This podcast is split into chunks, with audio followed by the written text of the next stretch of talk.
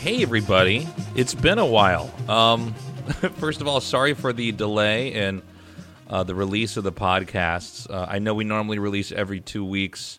Uh, coronavirus has made things more and more complicated for us out here. My uh, editor actually got locked up in quarantine uh, for two weeks, and um, it was very. There's no way for me to get access to him or to get the laptop that had the file to him uh, in, in, a quick and easy fashion. I actually had to mail um, the laptop to him in a box uh, using snail mail um, to even uh, get, get, him uh, this podcast to edit. Uh, anyways, we've done it. He just got out of quarantine, by the way. He's fine, no coronavirus.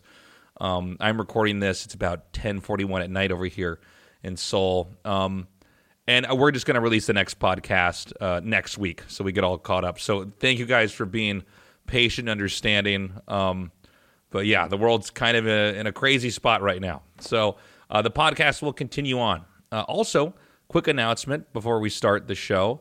Uh, I am now streaming on Twitch. Uh, right now, it's going to be every Monday afternoon and Thursday afternoon.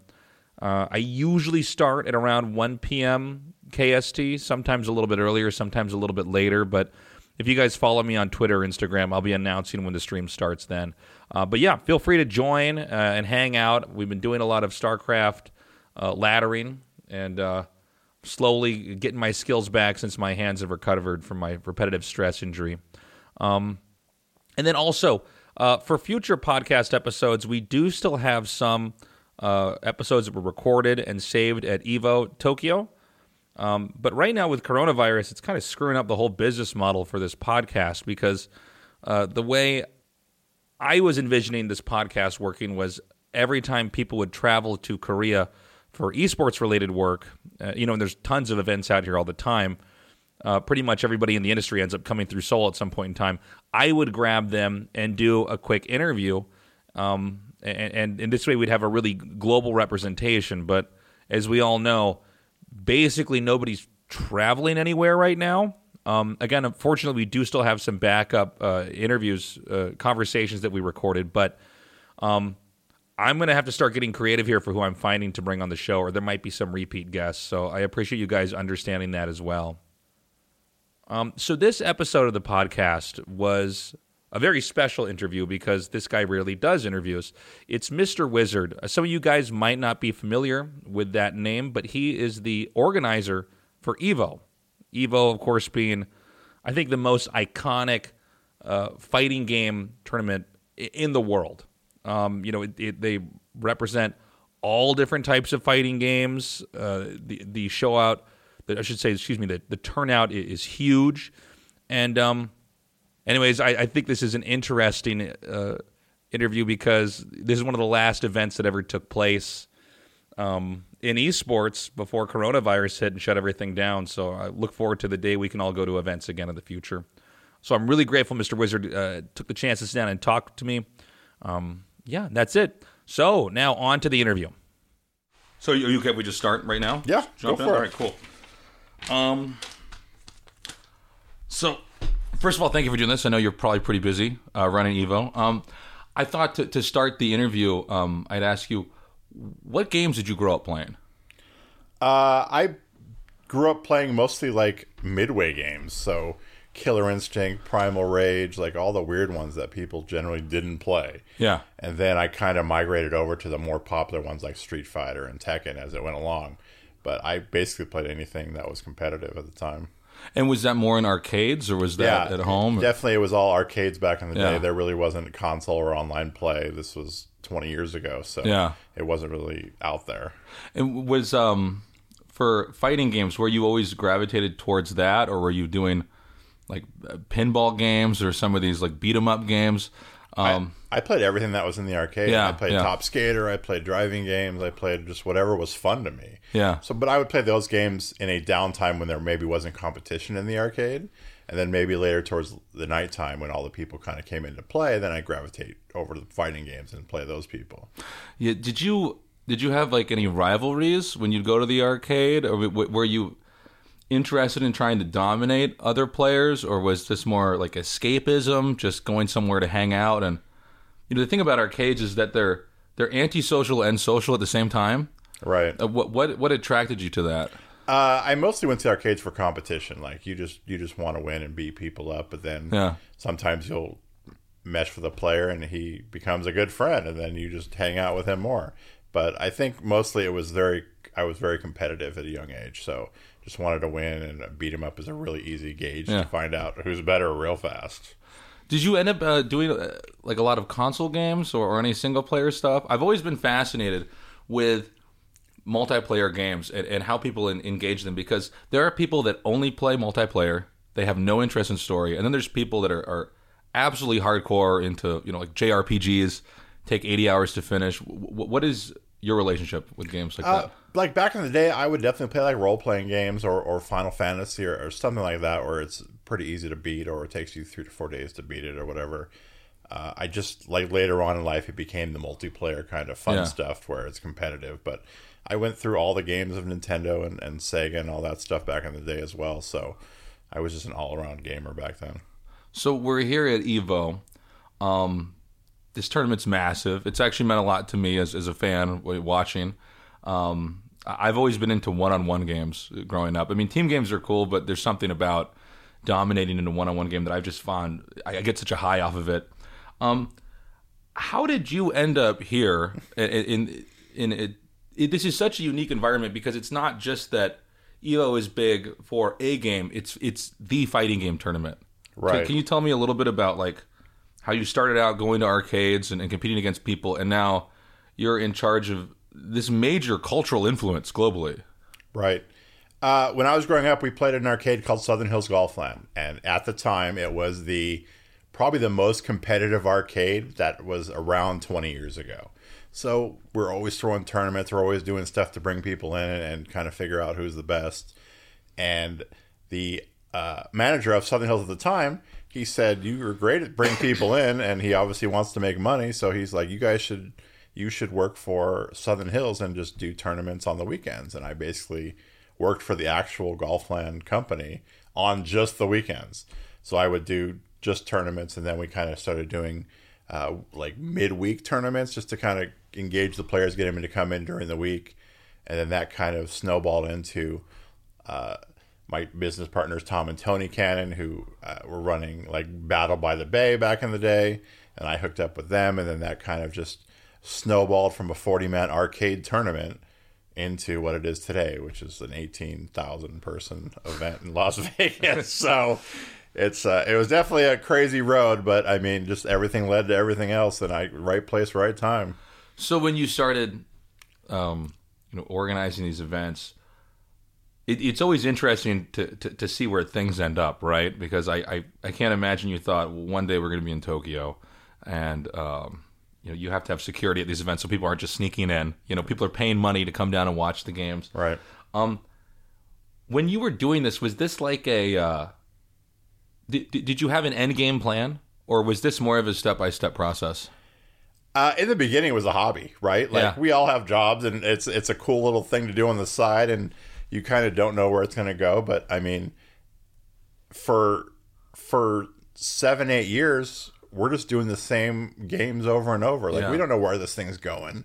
It didn't really. It wasn't mainstream. Esports wasn't around. It was very underground, very just hidden, and no one wanted to like publicly say, "I'm going to a fighting game tournament." Like like Yeah. even the Cannon brothers when they worked at Microsoft, they would always be like, "We're going to Las Vegas," but they wouldn't tell anyone going for like a Yeah. video game event.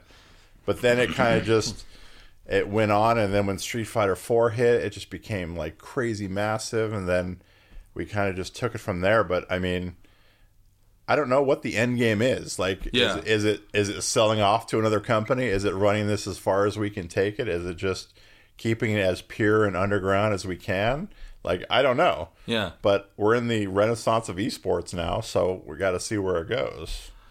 Speaking about um, esports as a term, uh, so I obviously have a StarCraft background. Um, the word esports came from Korea, um, and I think in part the word was there because they wanted to get funding from the government. And if you put sports in something, uh, that's smiled upon. Whereas if you put you know, gaming, um, there's even today there's a little bit of a taboo with uh, video games, which I still think is kind of stupid. But you know, it's it's always there. Um, now, when fighting games picked up, uh, a lot of them would say we're not esports, and, and they wanted to distance themselves from that. Um, what was that like for you as a tournament organizer? I mean, do you have any thoughts on the term esports or or, or what uh, the FGC views as an esport and, and what they don't want it to be like or what they don't identify with it? I think we were in the same boat. Evo Yeah. was definitely anti esports in the beginning because esports is a very kind of corporate, kind of just not what we were. Yeah. And so we pushed it off for a long time. And we just try to keep it grassroots and keep Yeah. it community based and just do something fun for the community. And we weren't worried about the money portion or anything. It was just let's do something fun for everyone involved. And then as you get along, like you got to get sponsors on board. Right. And they're, they're all about the esports bandwagon. And then Yeah. it just, just kind of snowballs from there into something that uh, is a bigger term. But I, I don't think in general we like the word, but Yeah. it's it's there and we definitely have to embrace it now. Right, right. Um, one thing about Evo is that there are so many different publishers at one tournament, um, and that's actually unique for for most events. Um, what is it like working with that many different companies? Uh, they all have different attitudes, uh, I imagine, and um, they probably have different goals for what or visions for their game. Yeah, I, it's it's challenging sometimes. Like it's it's very uh, it's very unique and not what we're used to because most of these esports events out there are just either the publisher or the developer running their own events, Yeah. and they're just a one kind of game tournament. We're multi things, so every publisher thinks their game should have prime time showcase. that's what I was going to ask. It's And like it's it's like a it's basically juggling. Like you kind of figure out what you can do and and past performance of their games being great, a lot of viewership, a lot of hype moments, stuff like that. And you kind of have to roll dice sometimes, but they they all have egos. Yeah. they all want their game prime time, and it's you have to say no to these people sometimes. yeah, yeah. and it's definitely a very hard situation. But I think Evo in general is a huge marketing tool for these guys. Like we're getting, we're getting we're getting these dudes to tune in to people fighting, and we're not really getting involved with like their financial side. We're just like, here, we're just trying to do something cool, and sometimes they like that, and sometimes they don't. So it's it's some it's hard sometimes. Without putting you on the spot too much, I mean, what what, what are some of the biggest challenges about publishers in, in your experience? Uh, it's a it's it's kind of what I mentioned. Like they just all want their game top placement, top billing. Yeah. They want everyone with their eyes on their Yeah. game, and they don't really care who is in the other slots, Yeah. but they want the prime placement, and that's one of the biggest concerns because we've turned Evo Sunday into a spectacle yeah. where we're revealing new DLC and new games, and everyone's tuning in to watch. We have one stream. We don't go like the other days. We're going like five, eight streams, but just Sunday is just one stream, one set of commentators, all eyes on this event. And sometimes the publishers don't like that their game is not on Sunday for us. Oh, And yeah. So they fight back, and they're just like, "Well, we're not going to work with you anymore." And it's it's a really just a just a really bad situation for for sometimes when you when you talk to these publishers if you don't like go with them or go down their path of where they want you to be.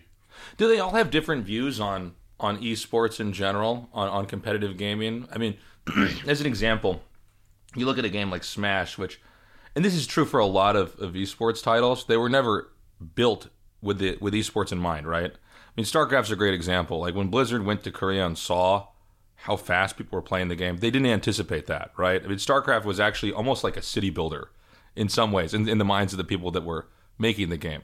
Um, it was a game that wasn't you weren't supposed to be inputting hotkeys and stuff. And when you look at Smash, um, that was kind of a party game, right? I mean, they were just mixing all their franchises together.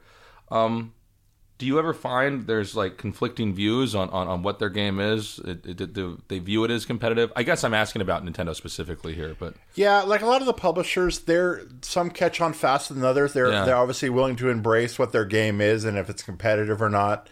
Uh, in the terms of Smash, the the producer has said many times it's not a fighting game. Yeah. but yet the competitive scene is there, and now they're willing to travel in droves to Evo and show up Yeah. for the thing. So he's he like Smash in general it very well may be a party game, but you can also play it on a competitive level, Yeah. and we've seen that. Yeah. And if if you take out all the com- the, the non competitive elements like items and the uh, like three or four players on the screen at one time, you can make it competitive. Yeah. and that's what the Smash community has done. They built a really good kind of just showcase of our game can be a fighting game, and uh, we play it like that, and you're not going to tell us otherwise.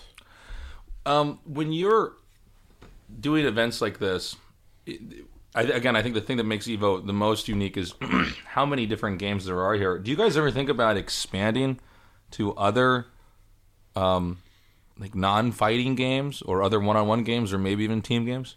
Uh, we've done it in the past. We've had Mario Kart at Evo. We've had. Oh, I didn't know that. Okay. Yeah, we've had some weird games over the years. We've kind of tried it. As long as there's a competitive scene and it's like a Yeah. one-on-one kind of format, we we see we roll some dice sometimes and, and have some very unique picks. So we've tried stuff in the past, but we kind of like our our uh, like we just stay in our lane. Like we know fighting games, we know what we do. We're really good at it. We hold the world championships every year. We're not going to try to expand out because there's other leagues that do that kind of stuff. So if you wanted to do like uh, like shooting, like Call of Duty, or if you wanted to do StarCraft, or you wanted to do anything, there, there's leagues and other tournaments for that stuff. We just try to stay in our lane. What, um, when you look at stressful jobs, uh, event organizer is actually among the highest. I mean, there's like people that drive ambulances and police officers and, and work in the military, but actually, event organizer is among the most stressful job that there is. It, it oftentimes hits the top ten list. Um, now you've been doing this for a long time. Is it still stressful for you, or and, and was it stressful to begin with? Uh, I almost quit Evo three times. Really? Like, straight up, like I'm leaving, and just because it's it's drama behind the scenes. Yeah. Uh, I don't think it's as stressful as it once was when No. you have everything on your back and you're still trying to grow your company and Right. there's but when you start bringing in money and you can afford to pay people and get some people on your team they can take a lot of the weight off your back yeah. so uh, now it's all just delegating stuff like hey you're, Yeah. you're handling your side everyone it's all farmed out and then uh, i just basically am chief fire putter outer Yeah. like if something goes wrong I, I i'm the guy that you go to the top for the answers and then once you put out it's pretty stress free but uh, the planning stage is obviously a little bit stressed because you have to plan for and we're the only tournament out there that is still open like Yeah. if we got a crazy game like street fighter 6 and like 50000 people show up we would try to accommodate it Yeah. like and a lot of people they'll close it off or too many people it's dangerous for their event but we've always kept it open and in 2016 street fighter 5 had over 5000 people. And we've never ran a tournament over 2000 people at the time. So it's just a logistical nightmare at that point. Like hey we got to get 5000 people through down to top 8 in 2 days. Yeah. and how do we do that? And that kind of stuff is very stressful. But we're veterans. We've been doing this for 20 years. So it's not like we haven't seen that kind of stuff before. And we have a really great team. So we just work through it. But there are some nights that you want to pull your hair out and you can't Yeah. sleep and and it's just it's really nerve-wracking but those nights are far and in between now you know, a lot of people don't know about this, but like, I've worked at a lot of events, and there's always some issue with what if this thing Yeah. catches on fire. Like uh, when I was doing some work with ESL in Burbank, apparently they all the furniture um, that was used on the set, they had to buy a second. Um, like a, second couch, a second, an identical version of that, and light it on fire to see how fast it would burn. Uh, yeah, they, they, they have to spend double on the budget for furniture just to see. Okay, is, is this super flammable or not? And they have to burn it in front of a, a fireman, and and then there's like there's always a fireman in the building. Yeah. watches. So yeah, So on Evo Sunday in the actual Mandalay Bay Arena, Yeah. we have to pay for a fire marshal to stand by the fire controls. Yeah. And we turn off the sprinkler system, and his job is to stand there and monitor all of that. He doesn't do anything. Yeah, His yeah, job yeah. is to monitor because the system is off because you have twelve thousand people in an arena. So his job is to just sit there and make the call if we need to get everyone out of here, but that's his job. And Yeah. It's just like weird kind of stuff like that. It always drives me crazy. Um, speaking of doing events um, and all the weird stuff you have to go through, how complicated is it to, to try to book a, a, venue overseas? Oh, so in 2010, we had announced Evo Japan for the first time, and we had a venue all set up, and we were going to do it two months after the the Vegas event, and then the big earthquake hit, and then the nuclear power plant was offline, leaking stuff, and we had to cancel the event. I still want to do a Japan event, but Yeah. You can't convince people to go where nuclear stuff is spilled over. Right, right. So that got canceled for like six years, and then like Evo got big when Street Fighter Five hit. So like, let's try it again. Let's try to get a venue. But the culture in Japan is to not deal with non-Japanese people. It's very insular. It's very it's very annoying. What is what it is. So Yeah. like you have to have boots on the ground in Japan, like going to these hotels and venues and trying to secure something for our company. And at the time, like we had never tried anything overseas, so it was a logistical nightmare to be honest.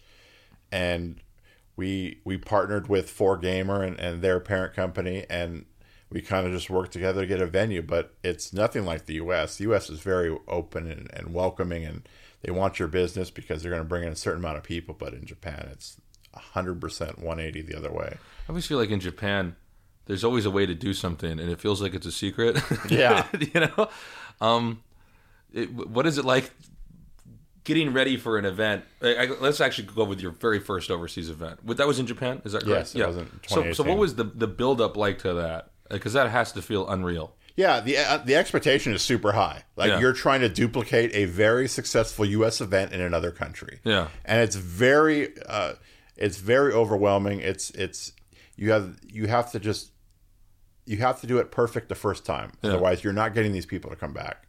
And they're expecting what they saw in Vegas to be replicated overseas, and it's not going to be like that. No. I thought the 2018 event was more like Evo 2010. Like it was a little bit behind. It was smaller, but it was more intimate, and we're still running tournaments, and it was cool. We had the BYOC and everything, but it's still 10 years behind on what we've kind of accomplished in the U.S. Yeah. So it's it's it's very daunting, and you don't know what's going to happen the first year. And we made a bunch of mistakes. Like we we just stuff that we had already passed in the in the U.S. event kind of came back and did some damage in the Japanese event. So it just it's just a weird culture, and you kind of have to fix all the problems from a different area. But yeah, it, Yeah. the expectation couldn't have been higher for that event because it's they're, we're trying to duplicate it and we couldn't. So you kind of have to just fix it and move on and and go over the next year. I mean, Japan is the mecca of fighting games, right? I mean, this is truly fighting games came from from here. Right. Um, do you have uh, ambitions to move Evo to other locations around the world, uh, and or is this going to stay more of a, a U.S. Japan thing? Japan's Evo is more a just a test market to see like Yeah. how it works in another country because there's so many logistical problems and stuff like that. Uh, we're definitely have stuff on the radar for other countries, maybe Europe, maybe Korea, maybe Amsterdam, maybe uh, Australia, uh, maybe Macau. Who knows? Like Yeah. the, it's very open, but they have to have a scene, and you got to have people willing to come out to our event if we hold an event there. But I think it Japan is a very test market kind of event. Like, hey, if we if we can duplicate this overseas, where else can we duplicate it? Do you ever have cities that that uh, bid for you? Do you ever end up in situations where, uh, and a lot of times this is where it can get really interesting as far as event organizing because you know places like New York, they don't need to bid, you know, to, to get you there because there's everything's happening in New York. But there's a lot of moments where cities want to be more on the map. Um, I mean, for the people listening to this, this is one of the reasons why occasionally there's a, a tournament going on somewhere and you go, why the fuck is there a tournament going on there, right? Right. And a lot of times it's because the city will pay you or, or, or, set up some kind of deal for you. Uh, do you get a lot of that? Yes, it's happened a lot. Yeah. Uh, most recently, uh, the Dallas Cowboys stadium was like, "Hey, we want to we want to steal you away," but they have to understand that we get such a good deal in Vegas for that to happen. Your deal has to be incredible. Is Vegas basic? They, they have the best deals that in the U.S., right? Vegas is, is kind of built to just have people come in and come out. Right. And I, I think as long as your guys are in their hotel spending money, they love Yeah. you. And if they can do that, and with Evo, it's really cool because it's all inclusive. Yeah. You have a you have the the Friday and Saturday portion in the ballroom at Mandalay Bay, and the arena is actually in Mandalay Bay on Sunday, so they don't ever have to leave the hotel if they don't want to. Yeah. And hotels love that. Like, hey, I get five days of this dude spending money at restaurants and bars and gambling and drinking and shows and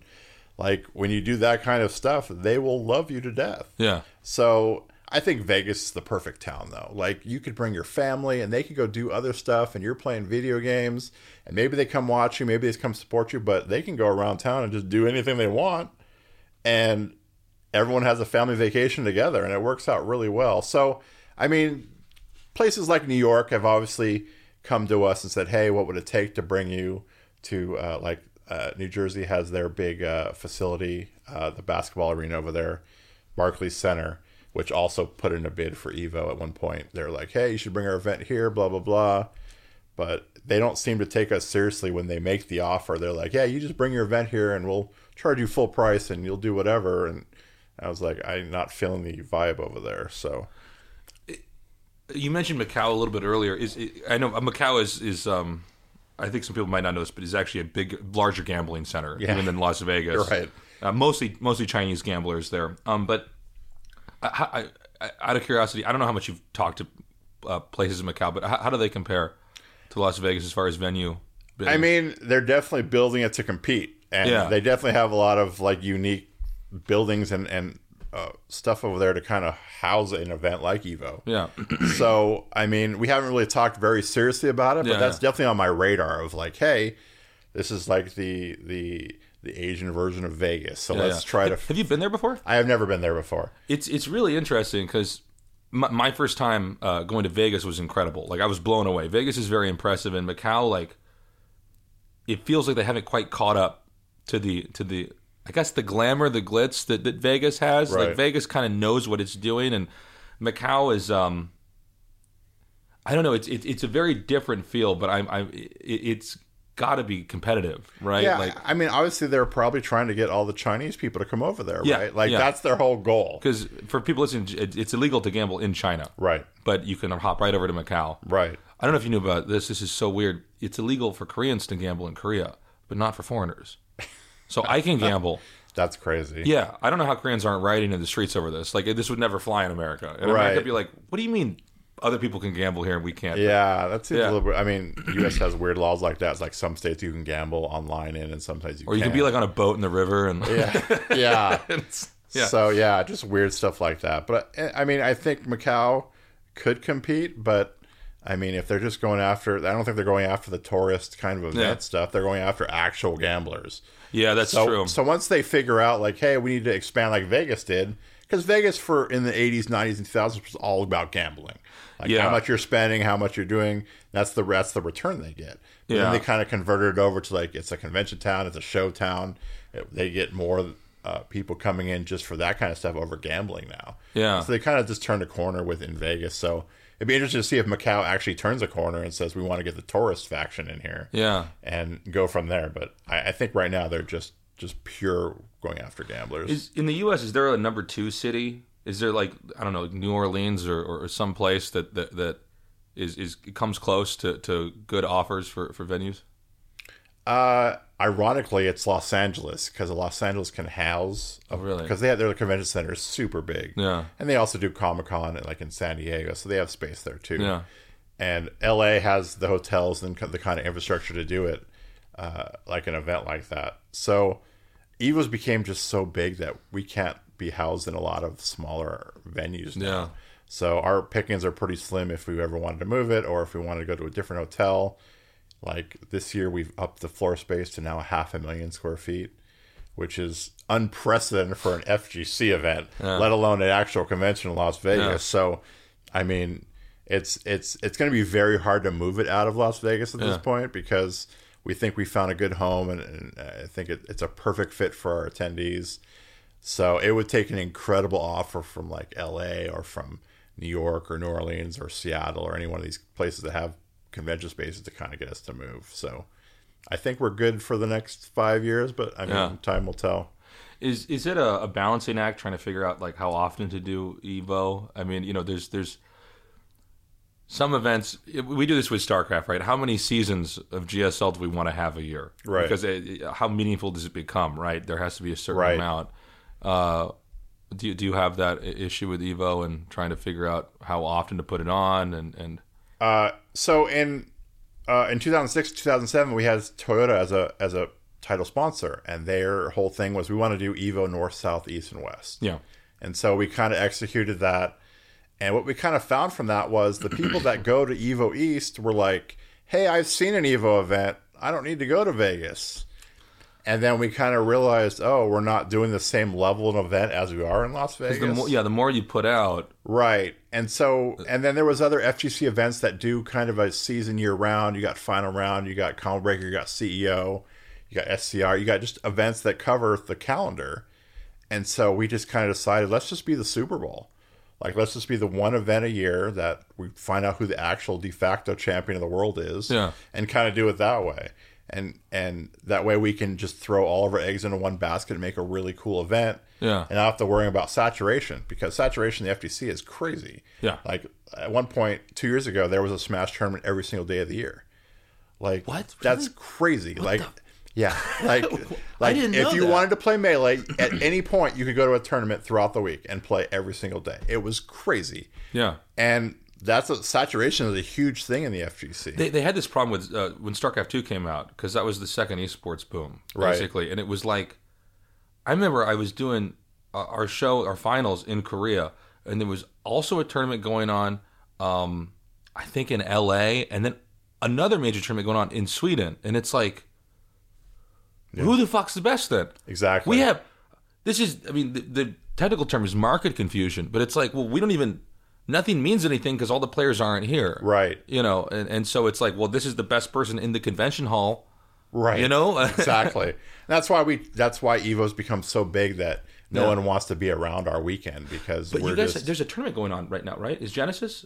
Yeah, Genesis Yeah. 7 is in uh, California, and uh, we announced first, but we didn't announce Smash at the time because it takes a while to get a license from Nintendo to kind of announce it.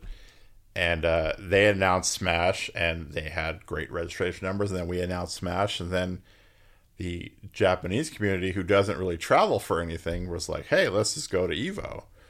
And so, okay, yeah. but we thought different different continents uh, different time frame. Like we're on, they're on like right now, and we're uh, just finishing our air, so it doesn't Yeah. really conflict in terms of viewership and different time frames. But yeah, on the same weekend does suck because Yeah, you yeah. want to get all the content and all the players to your event to make it the best it can be. And I think that's why Evo uh, World in, in Vegas does that a really good job. Is we put our event out, the date out like nine, ten months early. It's like, hey, we're staking this weekend. If you want to compete with us, you'll not do well, but we just want to Yeah. make sure that we get everyone who is competitive into one place and find out who the world champion is. Um, one of the, I, I, I'm imagine one of the difficulties about um, running something this big is first of all, like out of all the things in the world, in my experience, that people are passionate about, I think the most is, is video games, right?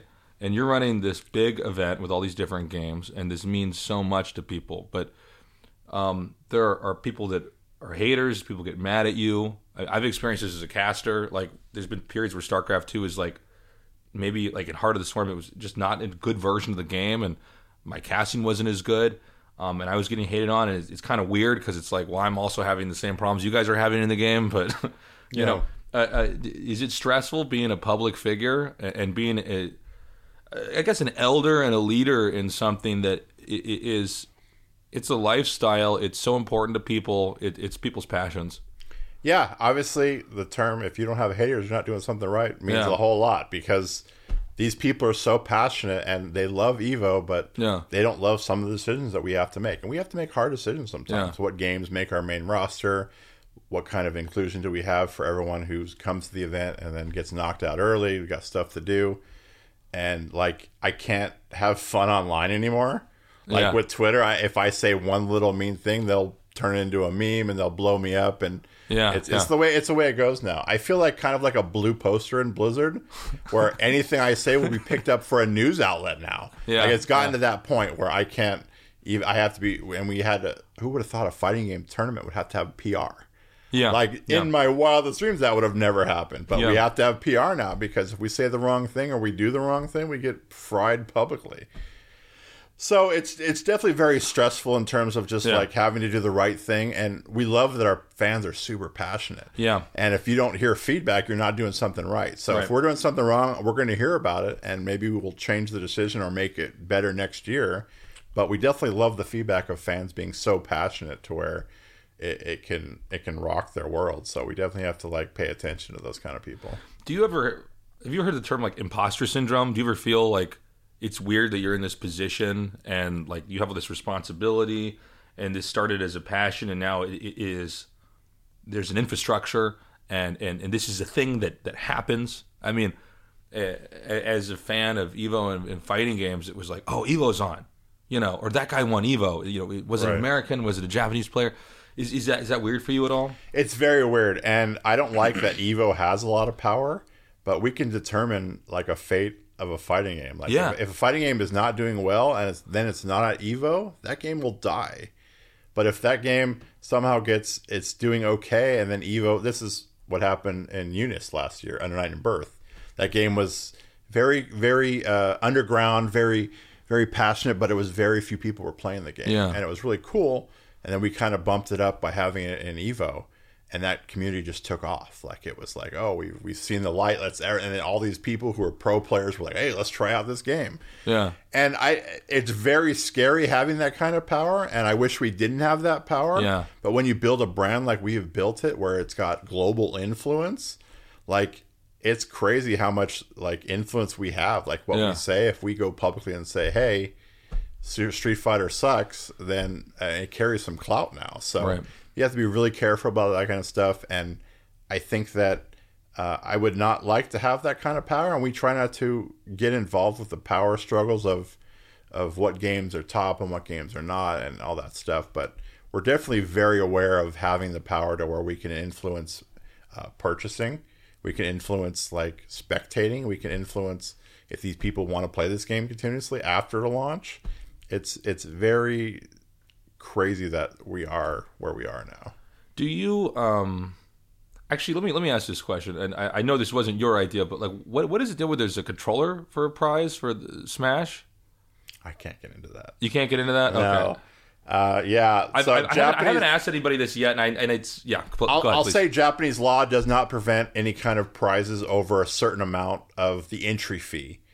It's it's it's it's it's a very hard thing when you're dealing with a tournament in Japan because the laws are so archaic here. yeah, this is one of the reasons why esports is big in Korea, Right, and not in Japan. and not yeah, Yeah. The, the government will even fund esports events in Right. Korea. They're they're big on the cultural exports of that nature, where um, and obviously it's not for you, but for people listening, like if you go into an arcade in Japan, um, pachinko machines are, Oh, I, are was- there. I was just about to talk about yeah, that. yeah. That's how you they can skirt- gamble in an arcade. Yeah, well, that's how they skirt the laws in Japan. Yeah. So in pachinko, you place the metal balls into the thing, and you win metal balls back, and then you go to the store next door and you trade the metal balls for like a coupon or a voucher, and then you Yeah. take that voucher to the next store to get a prize. Yeah. that's how they skirt the laws.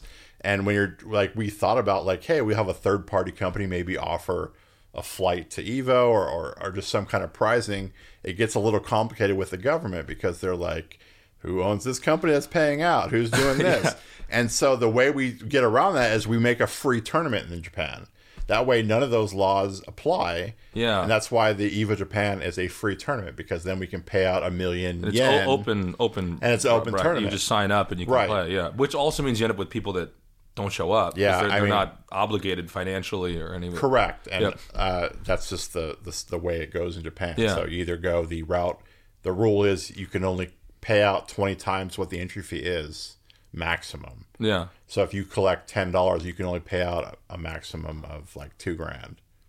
What's weird about this, and I don't know if we're going to get to the answer to this, Right. but, but but what's weird about it is that it is illegal to gamble in Japan, but gambling is everywhere. Yeah, Um, and I'm not a, again I'm not a Japanese legal scholar, but from what I understand, gaming is viewed uh, making money off of a game is viewed as gambling, even though we both know that you know uh, uh, any esport is actually a mind game. It's a it's a competition. It's a, it's a game of, of ability and skill. Um, is is there not one uh, walk around like some loophole here to, to make that easier in Japan? I mean we've done massive like, research on this, and we- we're-? Yeah, exactly. Like I don't like, know. Yeah. like we've actually done research and trying to figure out the best Yeah. scenario for a fighting game tournament in Japan. And Yeah. it's really hard. And so we're just hoping that I mean the current government is now handing out esports licenses Yeah. to winners of tournaments, and then they can receive more payout than a normal payout is. And so we're hoping the government is just okay, we're going to get on board with this esports train and change the laws. Yeah. But until they do that, we're stuck with the current system, which is currently broken. Yeah. And there's no real good workaround. And I think what you've seen us do at Evo Japan is kind of the best scenario for that. Yeah, yeah. But if until they change the laws, we're this is, as far as I can tell, the most difficult market. Yeah. actually, to work in. Like, I, I think if people, because most of the people listening to this are in, are in the United States or Europe, but like, esports is is big everywhere except for Japan, which is weird. Like, I've been in Korea for twelve years, and one of the reasons I didn't go to Japan initially for travel um, is I just assumed that there was going to be esports stuff here, so I'm going to end up here anyways. And I might as well just wait for someone to pay for my ticket to go Right. there, and then I'll just do that. Um, so I was going to places like Cambodia and Mongolia, and just you know places where there's not going to be an esports event. Right. But um, like in Southeast Asia, it's it's blowing up in Vietnam, uh, in Indonesia. But like Japan, it's not catching on. Um, it- it- I think maybe I'm wrong, but is part of this a cultural thing with Japan? They they definitely have like a way of doing stuff, and, and I don't know. Japan is very old school. Like they Yeah. they're just an old school mentality and what they've done in the past works for them. Yeah, And they don't like to change stuff. yeah, Uh, I can this is kind of reminds me of like when uh, the early like end of the end of the century like 1990 early 2000s they were ahead in the technology war like cell phones were like crazy out of control in Japan yeah. And, Everything like, was very futuristic. yeah It and they were just yeah. ahead of the game and then Yeah. all of a sudden that turned around and now like their cell phone technology is crazy behind and they People just still use fax machines. yeah, it's it's it's it's a very old school mentality, and they don't like change at all. Yeah. and they don't adapt to this this current surroundings, and then they're just going to get left behind. yeah, So unless some people get involved with the government or esports in general over here and kind of show them like, hey, you need to change your ways, otherwise esports is not going to be a thing in Japan. Yeah. Then it might just die here, and people were like, it's too difficult to work in Japan. Let's just go elsewhere. yeah, yeah. And so I think that the fact that we do have an Evo Japan event is pretty crazy because the amount of loopholes and, and stuff we have to jump through just to get stuff done is crazy enough. So maybe it becomes too difficult and we have to move the event elsewhere, but who knows? But if they don't start changing their tune and kind of working with the video game people or, or the, the community members, then esports is never going to be a real thing in Japan. Thank you for doing this interview, by the way. No I problem. really appreciate it. Um, I know you're a busy guy. We have a short after show. It's just like us continuing to talk, but it's maybe ten more minutes. Sure. that's okay. That's fine. All right, cool. Thank you again, man. Yeah, no problem. All right, it was a very, very good show. Thank you, dude. Guys, thank you so much for listening. Um, I hope you enjoyed that. That was actually one of my favorite interviews I've done for the podcast. Um, again, I will be streaming on Monday and Thursday.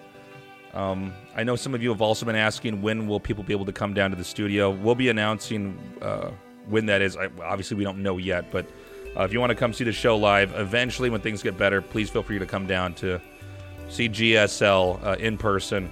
Uh, we'll be announcing that when it's when it's safe. And um, yeah, that's it, guys. So I'll see you guys uh, on my Twitch stream again. Next episode will come out next week. I love you guys. Stay safe. Keep washing your hands and social distancing. And um, I'll see you again soon. This podcast was produced by State. Artwork by Alaris. Music by Mark Lentz. Special thanks to our top supporters, Seth N., Rohit Somebody, and Charlie Sheaver. I love you guys. We'll be back again soon. Bye bye.